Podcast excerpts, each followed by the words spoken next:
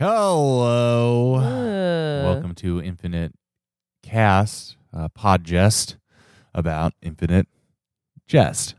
Nice. Uh, I had for the first time yesterday. Um, I made the the awful choice to bring up Infinite Jest in conversation. I did too. Wait, do we both do it separately? separately. I was in conversation with a friend of mine uh, who, and it had um, the the the conversation had shifted to the idea of being extremely attractive is like a kind of disability, just because it. Uh, we were talking about various Hollywood stars and how being like otherworldly attractive must like shift your entire life experience and like just how people treat you and how Yeah. you interact with people and the power that you know that you hold over everyone and etc. cetera, et cetera. And I was Mhm. like, you know what? This is a plot point in Infinite Jest. yeah. The Yeah. prettiest girl of all time. The P goat. The pea goat. Uh yeah, I I also spoke I think maybe I I'd heard Oh yeah, th- this is it was one of the first times that I've spoken to a, a stranger um in a in a while. Um we've been really living a no new Oh friends yes, uh, lifestyle. uh, yeah. No new friends lifestyle. Uh, quick, uh, quick. Molly and Chris update. Both double vax. we're double vax. We're getting back into it. I mean this this was still uh this was still outside, but yeah, we're we were still outside, but we both have both our shots. So uh, We're coming back Infinite, to Infinite Cast fans. Uh, you know, cl- please clap. please please clap um no i i spoke to a a, a guy and I, it was after i heard that you were talking about infinite jest and then i had to say you know was i a little embarrassed to be like actually you know what dude? Uh, i know i was telling you about my other podcast. We actually have Have two, podcasts, Oh god! and the second one is uh, me reading. I on it i I Think of honestly how, think, of how obnoxious you would be if you were the man in the relationship. yeah, no, I think my my my parts my parts and bits and gender Well, gi- presentation is the only thing that um, gives you per- saving me. Yeah, it gives you permission to talk about your multiple podcasts. I never talk about my podcast to people because be, I know yeah, you so know. So, so that's wise, and I can do. I I do feel like I can do that No, because you're- I am you're a girl. chick podcaster. But that being said, You're like as soon as girl, but for podcasts. as soon as the words left my mouth, I was like, Ugh. "Oh, I can't keep doing this." When I abort, when I abort, meet abort, when up. I meet new people, I can't talk about this. Uh, I I need to figure out something else to talk about because it's Yes. true that this is the, these podcasts that we've been doing are some of the only things that I've been doing. yeah, Um, that being said, it was it was a little bit of a come to Jesus moment. I need to figure Yeah. out how to be fun, more fun the parties. first rule of having multiple po- podcasts with your spouse is you do not talk about the multiple podcasts you have with and if you talk about one, you talk about one. You don't talk. Yes, you don't even talk about the other actually, we have a second podcast. Oh, uh, yeah, I, yeah. I, I've honestly never. I've that's saying that I was. I was really, Yeah. really. Um, no, this podcast does not exist other than for uh, uh, the delightful fans who actually yeah, listen to this. yeah. So shout out to all if all you the don't like, know, you're not going to yeah, know. shout out to the like 600, six or seven hundred of you who seem to be following along with these. Seems Uh, like it. Love uh, that. Really, really appreciate. it. Thank you, thank you, sickos, for uh, enjoying this stupid thing with us. the only club I'd want to be a member of, and I'm not doing any more recruiting. a supposedly fun thing I can't believe people would do again or listen to again. Speaking of which, we'll have to talk about the uh, the David Foster Wallace conference. Oh yes, after, the, after this. after Okay, so this has been an extended intro. Yeah. I think we're feeling a little punchy. We bo- we're both vax drunk. yeah, I'm yeah. I'm Uh, so let's get into this. Where we left off was right in the middle of a rare phone conversation between Hal and Orin, in Mhm. which they are potentially for the first time really digging into their dad's death and Yeah. how Hal. and We left off basically at the moment where Hal revealed that he was the one who Who found, found him. J.O. in Incandenza's body after he had microwaved his head. Yes. Okay. All right. Uh, so Orin says, and found him. And went to get the moms, then changed my mind and went to get CT, then changed my mind and went to get Lyle. But the first authority figure I ran into was Schtitt, who was irreproachably brisk and efficient and sensible about everything and turned out to be just the authority figure to go get in the first place.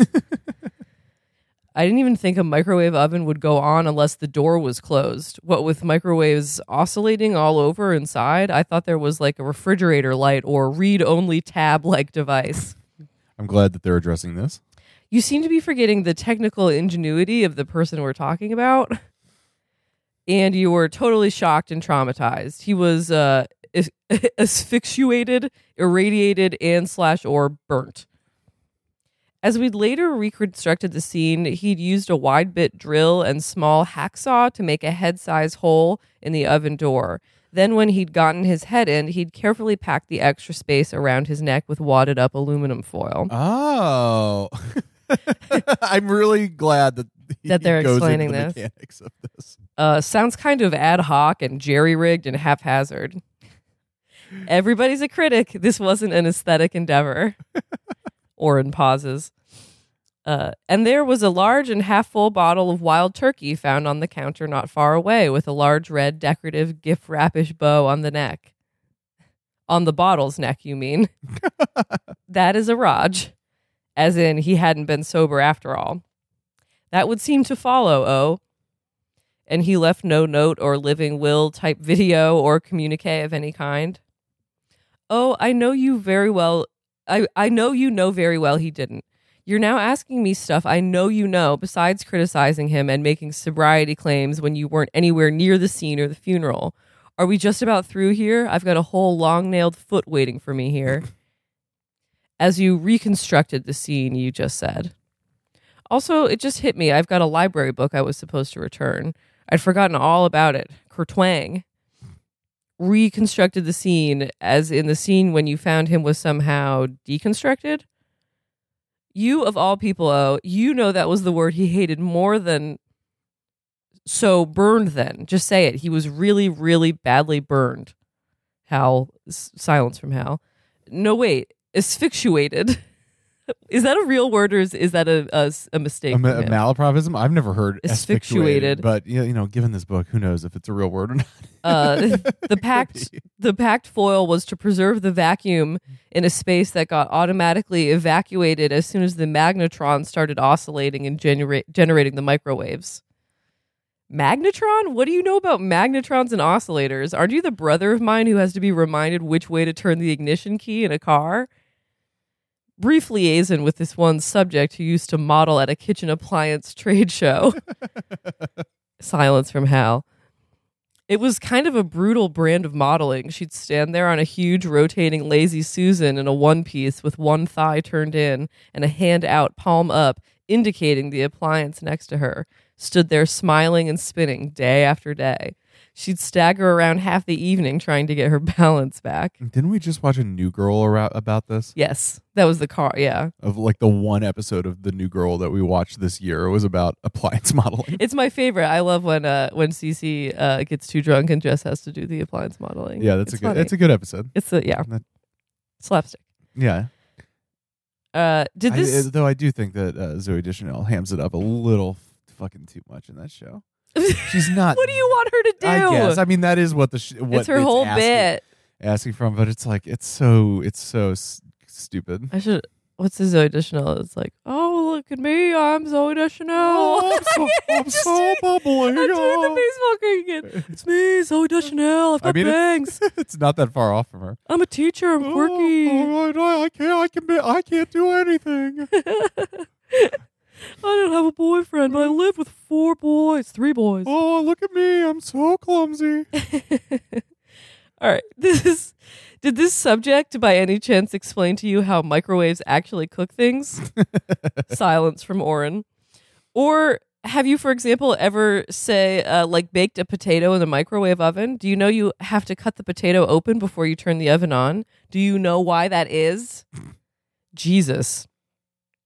Uh, the BPD field pathologist, which takes us to endnote uh, number 83, which is just Boston Police Department. okay. Thank you. A, uh, ACAB, including the police that uh, dealt with uh, James Orin Incandenza. The BPD field pathologist said the buildup of internal pressures would have been almost instantaneous and equivalent in kilograms uh, s, s kgscm to over two sticks of TNT. Jesus Christ, Hallie. Hence the need to reconstruct the scene. Jesus. Don't feel So bad. His head like His head, his head exploded? exploded in the microwave. it's dark. Don't feel bad. There's no guarantee anybody would have told you, even if you'd popped in for, say, the memorial service. I, for one, wasn't exactly a jabberjaw at the time. I seem to have been evincing shock and trauma throughout the whole funeral period. What I mostly recall is a great deal of quiet talk about my psychic well being. It got so I kind of enjoyed popping in and out of rooms just to enjoy the quiet conversation stopping in mid clause. You must have been traumatized beyond fucking belief.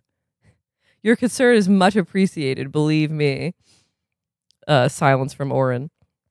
Trauma seems to have been the consensus. It turns out Rusk and the moms had been interviewing top flight trauma and grief counselors for me within hours after it happened. I was shunted directly into concentrated grief and trauma therapy, four days a week for over a month, right in the April May gearing up for summer tour period. I lost two spots on the 14s ladder just because all the PM matches I missed. I missed the hardcore qualies and would have missed Indianapolis if I hadn't if I hadn't finally figured out the grief and trauma therapy process. but it helped ultimately the grief therapy. The therapy ended up taking place in that professional building right up Com Ave past the Sunstrand Plaza by Lake Street, the one with bricks the color of Thousand Island dressing we all run by four days a week. Who was to know one of the continent's top grief men was right up the street? the moms didn't want the process going on too far from the old web if need be, I'm sure. This grief counselor insisted I call him by his first name, which I forget a large, red, meaty character with eyebrows at a demonic looking syn- syn- synclinal angle and very small, nubbly gray teeth and a mustache. He always had the remains of a sneeze in his mustache. Ew. I got to know that mustache very well. Ew. His face had that same blood pressure f- pr- blood pressure flush CT's face gets. And let's not even go into the man's hands. The moms had Rusk shunt you to a top grief pro so she wouldn't have to feel guilty about practically sawing the hole in the microwave door herself, amongst other little guilt and anti guilt operations. Mm. She always did believe himself was doing more with Joel than work. Poor old himself never had eyes for anybody but the moms. This was one tough, tough hombre, oh, this grief counselor. He made a Rusk session look like a day on the Adriatic. I think Rusk is the um, sports psychologist Okay. at ETA. Okay. We haven't, we haven't really. Uh, We haven't met him, as far as I remember. He wouldn't let up. How did it feel? How does it feel? How do you feel when I ask how it feels? Rusk always reminded me of a freshman fumbling with some subject's bra, the way she'd sort of tug and fumble at your head. The man was unsatisfiable and scary. Those eyebrows, that ham rind face, bland little eyes. He never once turned his face away or looked away at anything but right at me. It was the most brutal six weeks of full bore professional conversation anybody could imagine. This happened to me. It we'll have to talk about that. Yeah, well, maybe afterwards. A, But a grief ca- I've never been to a grief counselor. well, I mean, after my stepdad died, my mom sent me to a, a, a a grief shrink, and I remember being very disappointed that I didn't get to l- lay down on a chaise lounge. you during- should have. Wait, was did you, was it just a chair? Yeah, it was just a chair. When I went to therapy for the first time, it's the therapist. It was it's a cat, not a not a fainting couch, but she has a couch. And I was like, I was literally just like, I'm like, I sit right. She's like, you can lie down if you want to. I'm like, I don't know. That seems kind of melodramatic. but honestly, I probably should have. And you know what? Once I get to go back in person, I might just do that. Yeah, I um, it it was a very aseptic. It was just a small white professional room with two chairs in it. I was like, this is this is not co- cozy at all. It wasn't like a therapist thing Yeah, with I like want- leather bound books and yeah, stuff. I knew enough about therapist tropes that I was like, I am expecting a chaise lounge with like like a a smoking room with like a chaise lounge with like an oriental rug draped over it. Yeah, yeah. Awful medical building office uh, is not putting me in the mood to talk about my feelings. Did you say that? Yes. And they and she was When I like was, like, tough ele- tough cookies. When I was like 11. this is very Chris. This is very. sim- I'm pretty sure Hal was 11. yeah. This is very similar. This Yeah, is exactly. interesting. How like- many day? How many days a week did you have to go? I just, I I think just once. I think Okay. I only went for like a month or something before I was like, "Mom, I'm not getting anything out of this. This this kind of sucks, and I'm mostly just bored." Uh, well, I mean, And there's no goddamn couch. yeah, sh- she should have uh, found found you a good couch. Yeah, found find me a couch guy. uh, with uh, this is Orin with fucking CT already moving his collection of platform shoes and unconvincing hair pieces and Stairmaster in upstairs at HMH already. We're getting a little more idea of CT's vibe, which is not not up to snuff. Uh, the whole thing was nightmarish. I just could not figure out what the guy wanted. I went down and chewed through the Copley Square Library's grief section, not disc, the actual books. I read Kubler Ross, Hinton. I slogged through Kastenbaum and Kastenbaum. I read things like Elizabeth Harper Neeld's Seven Choices Taking the Steps to New Life After Losing Someone You Love, which takes us to endnote number 84. Available on ROM via interlace at deltad3.com or in remaindered paperback from Delta slash Delacorte division of Bantam Doubleday Dell Little Brown, itself a division of Bell Atlantic slash TCI. Is that real? Would would a, a telecommunications company have bought Little Brown? Yeah, I mean, in the, in the future, sure. Yeah, well, there you go. Yeah. Uh, back to the text, which was 352 pages of sheer goo. I went in and presented with textbook perfect symptoms of denial, bargaining, anger, still more denial, depression. I listed my seven textbook choices and vacillated plausibly between and among them. I provided etymological data on the word acceptance all the way back to Wycliffe and 14th century Languedoc French. the grief therapist was having none of it. It was like one of those final exams in nightmares where you prepare immaculately and then you get there and all the exam questions are in Hindi. I even tried telling him himself was miserable and pancreatitic and out of his tree half the time by then anyway, that he and the moms were basically estranged, that even work and wild turkey weren't helping anymore, that he was despondent about something he was editing that turned out so bad he didn't want it released, that the that what happened was probably kind of a mercy in the end. The the enter- the entertainment was what he said. The entertainment. Uh, but it was it was so bad. well, that's the thing. I, that's where I'm kind of what like, did he think it was bad, or did he did, Did he, he know it actually was know so- it was so good? So good that it was destructive. and we'll have to ask. I'll ask this. I'll try to remember to ask this question at the end, but we can keep going. Okay, keep going. Uh, Orin himself didn't suffer then in the microwave.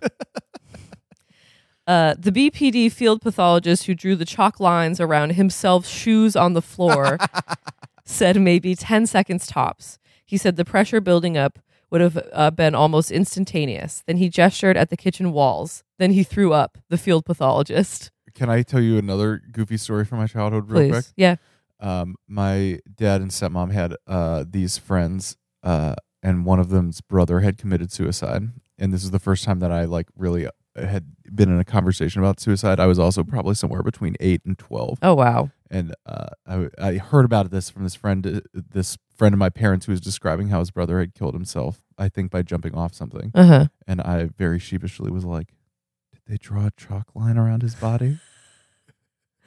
That's a that's a question. That's an inquisitive question. uh, and apparently, I, I heard much later that Was the the friend of my parents was like, "That's one of the first times I could laugh about my Really? about my brother's Your death." brother. So it was. Uh, I, I'm glad that it wasn't so embarrassing. that- I mean, de- de- like death stuff is so Yeah. awkward. Like it is the most awkward thing to talk about, Yeah. and especially that, like suicide as well. yeah, That is kind of funny that you inadvertently like maybe broke the did, seal. did a little, bit. like bit of an icebreaker. Yeah. yeah.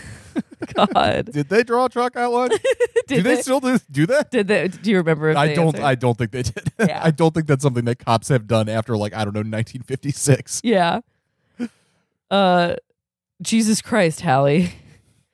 But the grief therapist was having none of it. The at least his suffering's over angle that Kastenbaum and Kastenbaum said is basically a neon bright sign of real acceptance. This grief therapist hung on like a, a Gila monster. I even tried telling him I really didn't feel anything, which was a fiction. Of course it was a fiction. What could I do? I was panic stricken. This guy was a nightmare. His face just hung there over his desk like a hypertensive moon, never turning away, with this glistening mucoidal dew in his mustache. and don't even ask me about his hands. He was my worst nightmare. Talk about self consciousness and fear. Here was a top rank authority figure, and I was failing to supply what he wanted. He made it manifestly clear I wasn't delivering the goods. I'd never failed to deliver the goods before.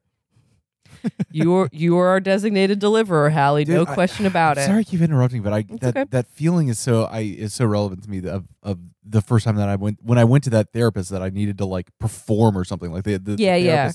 The, it wasn't really about like my grief or anything or, or my psychological state. It was like I, I was like, what does this person want from me? You You know? you basically I'm assuming you wanted you're like, okay, my mom put me here and I don't want to be here. So what do I need to do to not be here? Not even that, but I was like, I was like, I need to be a, like a, a like because every adult wants something from you. So it's like, yes. so it's like, okay, what what does this person want me to like perform or, or give to the I don't know. I, I it's it, that is a very good feeling. Anyway, Yeah, go on. for sure. Or not good good feeling, but, But, it is yeah. well well observed. Yeah. Uh, you are a designated deliverer, Hallie. No question about it. And here, but here was this authority figure with top credentials in frames over every square centimeter of his walls, who sat there and refused even to define what the goods here would be. Yes. Say what you will about Schtitt and Delint, they let you know what they want in no uncertain terms. Flotman, Chawaf, Prickett, Nwangi, Fentress, Lingley, Pettijohn, Ogilvy, Leith, even the moms in her way. They tell you on the very first day of class what they want from you, but the son of a bee right here, no dice. you must have been in shock the whole time, too. Oh, it got worse and worse. I dropped weight. I couldn't sleep. This was when the nightmares started. I kept dreaming of a face in the floor. Remember that? That was a, a earlier passage. I lost to Freer again, then to Coyle. I went three sh- sets with Troeltsch. I got B's on two different quizzes. I couldn't falling apart for uh Quizzes. Remember quizzes? yeah, of course. I couldn't concentrate on anything else. I'd become obsessed with the fear that I was somehow going to flunk grief therapy. that this professional was going to tell Rusk and Schtitt and CT and the moms that I couldn't deliver the goods. I'm sorry I couldn't be there. The odd thing was that the more obsessed I got, the worse I played and slept, the happier everybody got. The grief therapist complimented me on how haggard I was looking. Rusk told Delint, the grief therapist, had told the moms that it was starting to work, that I was starting to grieve, but it, that it was a long process, long and costly. Roger, I began to despair. I began to foresee somehow getting left back in grief therapy, never delivering the goods, and it never ending. Having these Kafka esque interfaces with this man day after day, week after week. It was now May. The Continental Clays I'd gotten all the way to the fourth round of the year before were coming up, and it became quietly clear that everybody felt I was at a crucial stage in the long, costly grieving process, and I wasn't going to get to go with a contingent to Indianapolis unless I could figure out some last ditch way to deliver the emotional goods to this guy. I was totally desperate, a wreck. So you schlepped on down to the weight room. You and the forehead paid a visit to good old Lyle. Lyle turned out to be the key. He was down there reading Leaves of Grass. he was going through a Whitman period, part of grieving for himself, he said. I'd never gone to Lyle before in any kind of supplicatory capacity, but he said he took one grief stricken look at me, flailing away down there, working up a gourmet sweat, and said he felt so moved by my additional suffering, on top of having had to be the first of himself's loved ones to experience the loss of himself, that he'd bend every cerebral effort. I assumed the position and let him at the old forehead and explained what had been happening and that if I couldn't figure out some way to satisfy this grief pro, I was going to end up in a soft, quiet room somewhere. Lyle's key insight was that I'd been approaching the issue from the wrong side. I'd gone to the library and acted like a student of grief. What I needed to chew through was the section for grief professionals themselves. I needed to prepare from the grief pro's own perspective. How could I know what a professional wanted unless I knew what he was professionally required to want, etc.? It was simple, he said. I needed to empathize with the grief therapist. Uh, Lyle said, if I wanted to spread a broader breast than his own. It was such a simple aversion of my normal goods delivery preparation system that it hadn't once occurred to me, Lyle explained. Lyle said all that? That doesn't sound like Lyle. But a soft, a sort of soft light broke inside me for the first time in weeks. I called a cab, still in my towel. I jumped in the cab before it had even stopped at the gate. I actually said the nearest library with a cutting edge professional grief and trauma therapy section and step on it, etc., cetera, et cetera. it's a callback as well.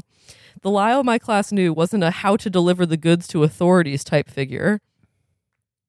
By the time I hit the grief therapist the next day, I was a different man, immaculately prepared, unfazable. Everything I'd come to dread about the man the eyebrows, the multicultural music in the waiting room, the implacable stare, the crusty mustache, the little gray teeth, even the hands. Did I mention that this grief therapist hid his hands under his desk at all times? but you got through it. You grieved to everybody's satisfaction, you're saying. What I did, I went in there and presented with anger at the grief therapist. I accused the grief therapist of actually inhibiting my attempt at, to process my grief by refusing to validate my absence of feelings. I told him I told him the truth already. I used foul language and slang. I said I didn't give a damn if he was an abundantly credentialed authority figure or not. I called him a shithead. I asked him what the cockshitting fuck he wanted from me. My overall demeanor was paroxysmic. I told him I told I told him I told him that I didn't feel anything, which was the truth. I said it seemed like he wanted me to feel toxically guilty for not feeling anything. Notice I was subtly inserting certain loaded professional grief therapy terms like validate, process as a transitive verb, and toxic guilt. These were library derived. Mm-hmm.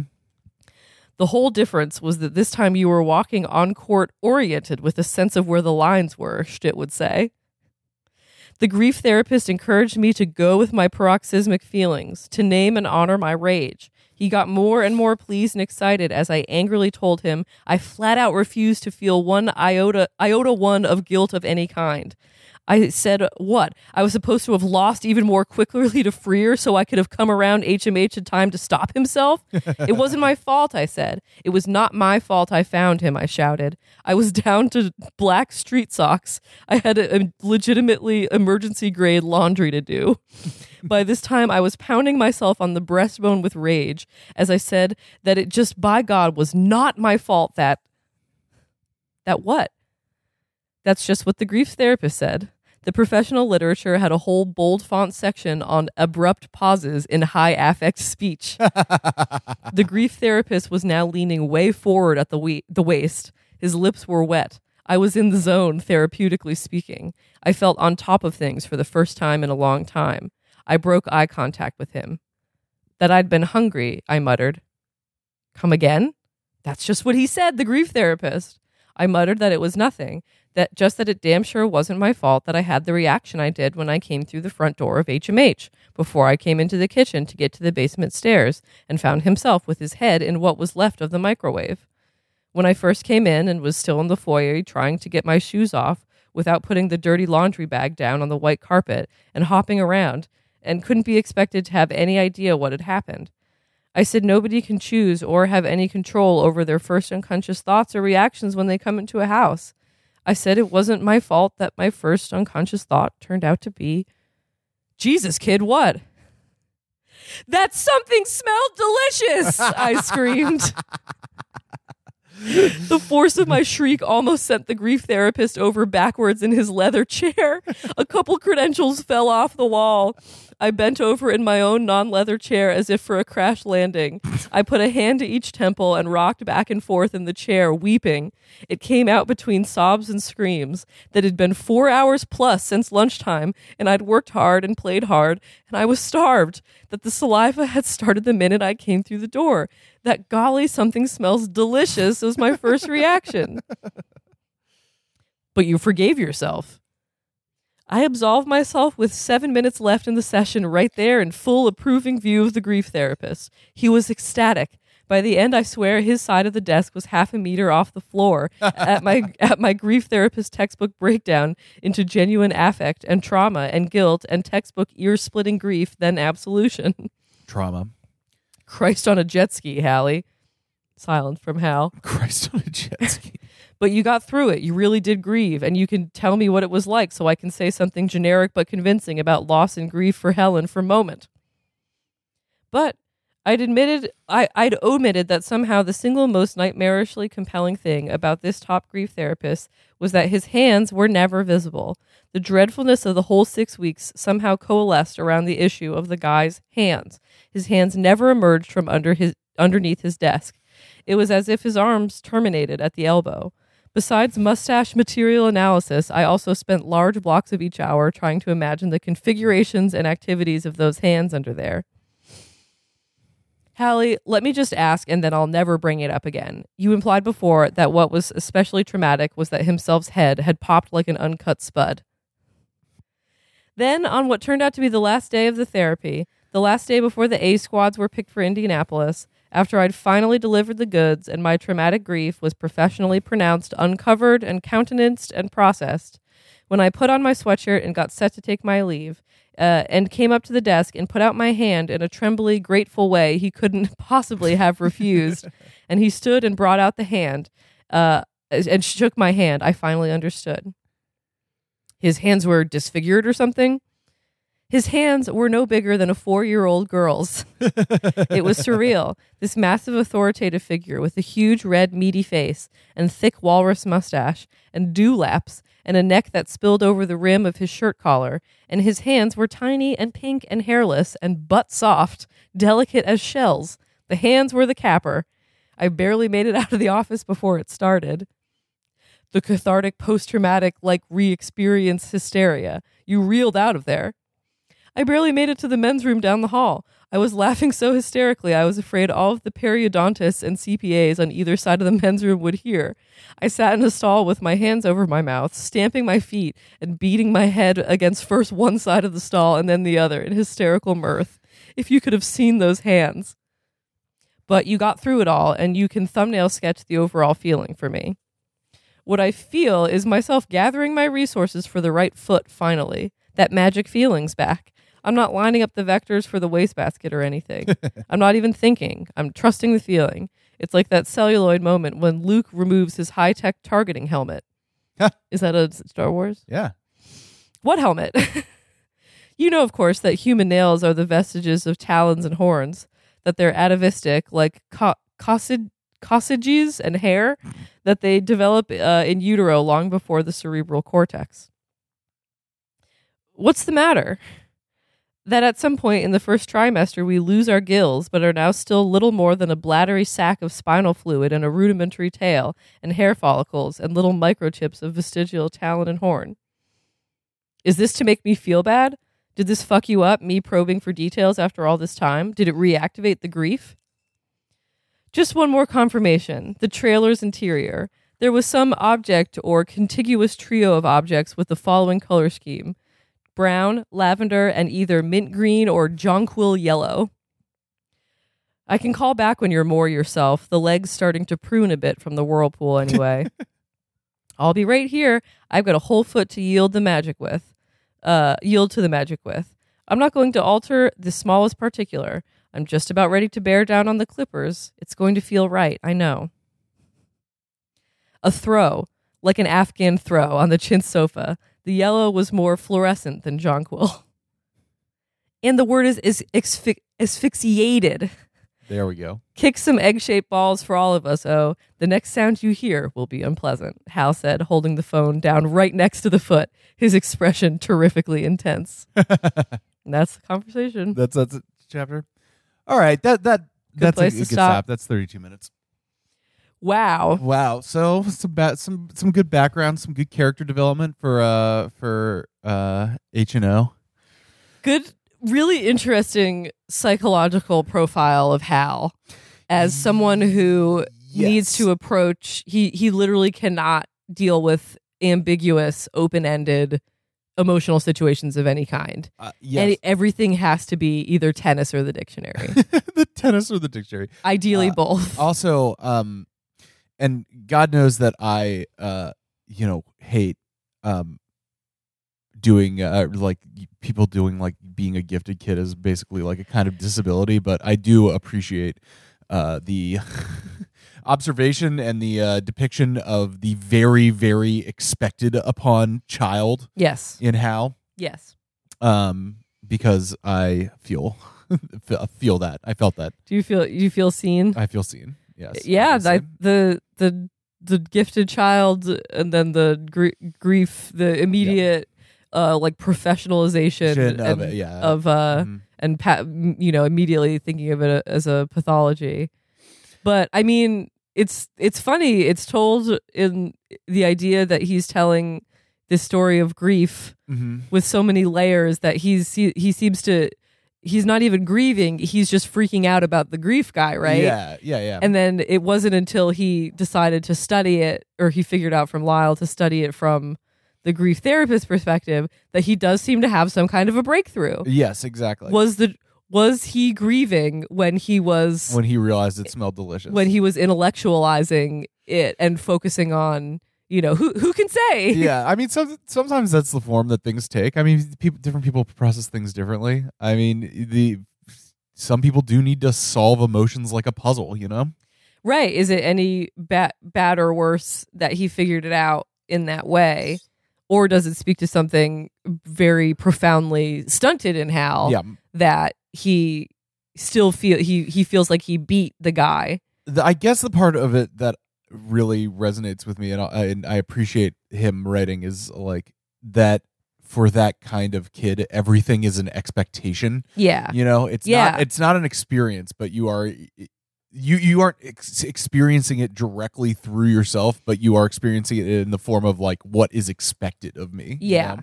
It's and it's not, you know, as much as someone might say, no, this isn't, you know, we're not trying to like f- fix you.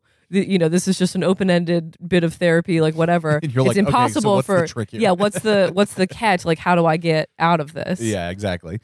Um, yeah, I, I I like that. and the the immediate shunting into uh the grief therapy when he truly has not even time to figure out what his grief looks like.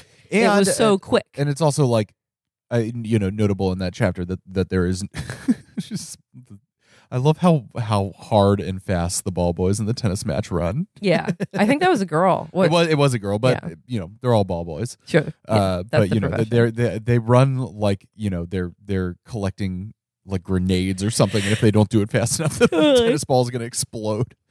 Uh, anyway, uh, I think it's also notable that that the mom's is is com- almost completely absent in her kids' uh, you know grief. Right. She's not. Yeah. I think. I mean, it's it's an interesting inversion because you think of the uh, alcoholic, um, you know, uh, aban- g- dad who abandons his kids raising to basically start making movies. Mm-hmm. Uh, sorry, I'm just looking at this Black Lives Matter, tableau in the on the tennis seats and the empty seats. yeah. I don't That's- I don't that's know what to weird. say there. Um, j- uh, what was I saying? The sorry, incredibly distracting. Um, that oh yeah, so like you think of the dad as like he's kind of like a deadbeat dad, Yeah, right? yeah. But the mom's is no better. The mo- Where is she? Yeah. But now she's ha- she has these little dinners where she go- goes over and, and feeds them pr- high protein Jello squares, and it's Evian. Evian. Sorry, uh, we're Sorry. being very distracted right now. Yeah. I, we were talking last week about how Evian high key fell off. Evian high key fell off. It was the the, water of the fancy nineties. bottled water, and then disappeared.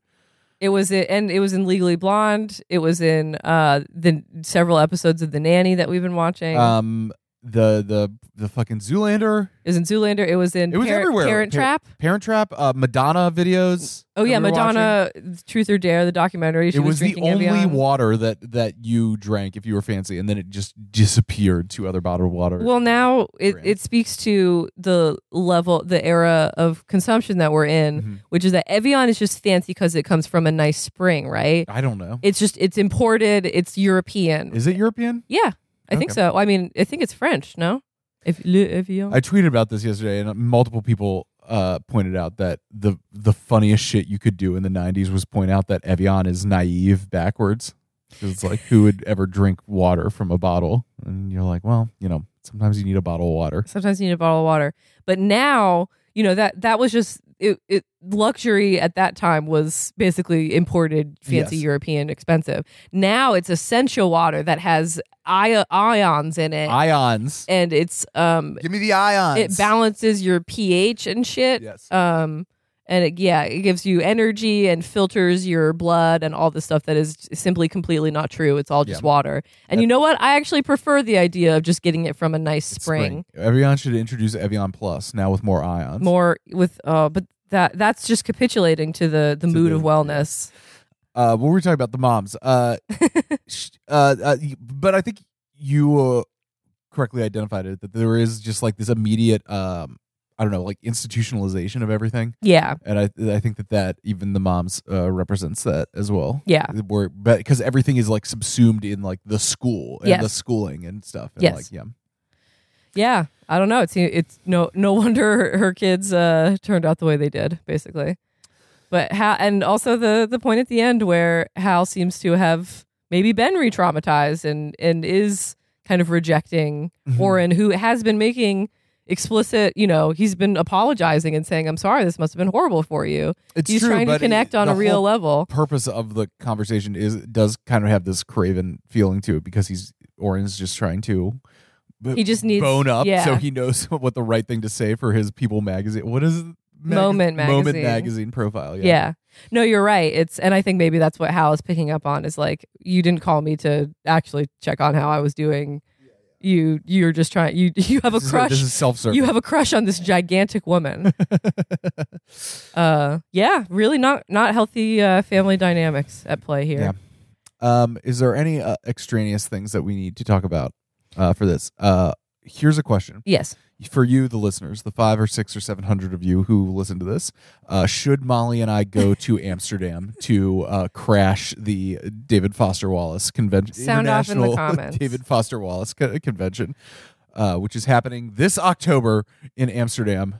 Uh, International DFW. They are open to submissions, but they really only call for papers, Papers. on him. I could write a paper. And I'm like, uh, dude, let us submit a podcast. It's the 21st century. Come on. We don't need to be academics. We can, we can be podcasters and, and and come to your festival. I'm just thinking of like try, actually trying to stage a, an overt takeover Yeah. of uh, ba- basically a dirtbag infiltration into the uh, world of David Foster Wallace academia. Because I, I saw the pictures of the 2018 uh, gathering, and uh, it does not not to judge books by their very large books by their very large covers, but uh, it does not look like the most happening club in, in in the world. But you know what? If you live in Ho- if you listen to this and you live in Holland, uh, let us know what the what the scene on the ground is there. Is there like a bar in Amsterdam we could book a show uh at? Um, I just think the potential for a Hunter S. Thompson go- Gonzo style experience is uh is high in Amsterdam. uh, Fear and Loathing. Fear and Loathing. a, a supposedly fun thing I'll never fear and loathe again. uh, anyway, we're considering doing it. Maybe Yeah. we'll go to. Maybe we'll just be there after after a year plus of uh of very limited social interactions, I will attend the opening of an anything, yeah. envelope, Yes. let alone a conference on David Foster Wallace, uh, an academic conference. an academic conference, Keyword is academic. If it were a uh, vi- a vibes conference, a social conference, uh, yeah, maybe that's what we need to do is just create the, the like social scene. the social scene. yeah. uh, all right, that's probably enough for this. Yes. today. Um, we'll be back next week. Um, you can email us as always, the Infinite Cast Pod. Oh, uh, buy tickets to the uh to Frequency One, the the music festival that I'm producing. Yes. Uh, the Chapo Trap House is headlining with Yes. Every Time I Die and a bunch of other people. Frequency.live, F R Q N C Y dot live. Uh, go buy tickets. Uh, if you are listening to this, you are a, a fucking huge Wade head. You have to buy tickets for this. This you have to help me make You must. This is- You uh, must. You must. Uh, like the young pope. You must. You must. You must buy tickets to frequency.live. Uh, frequency one. Frequency.live. F R Q N C Y dot live. All right. Bye everybody. Bye.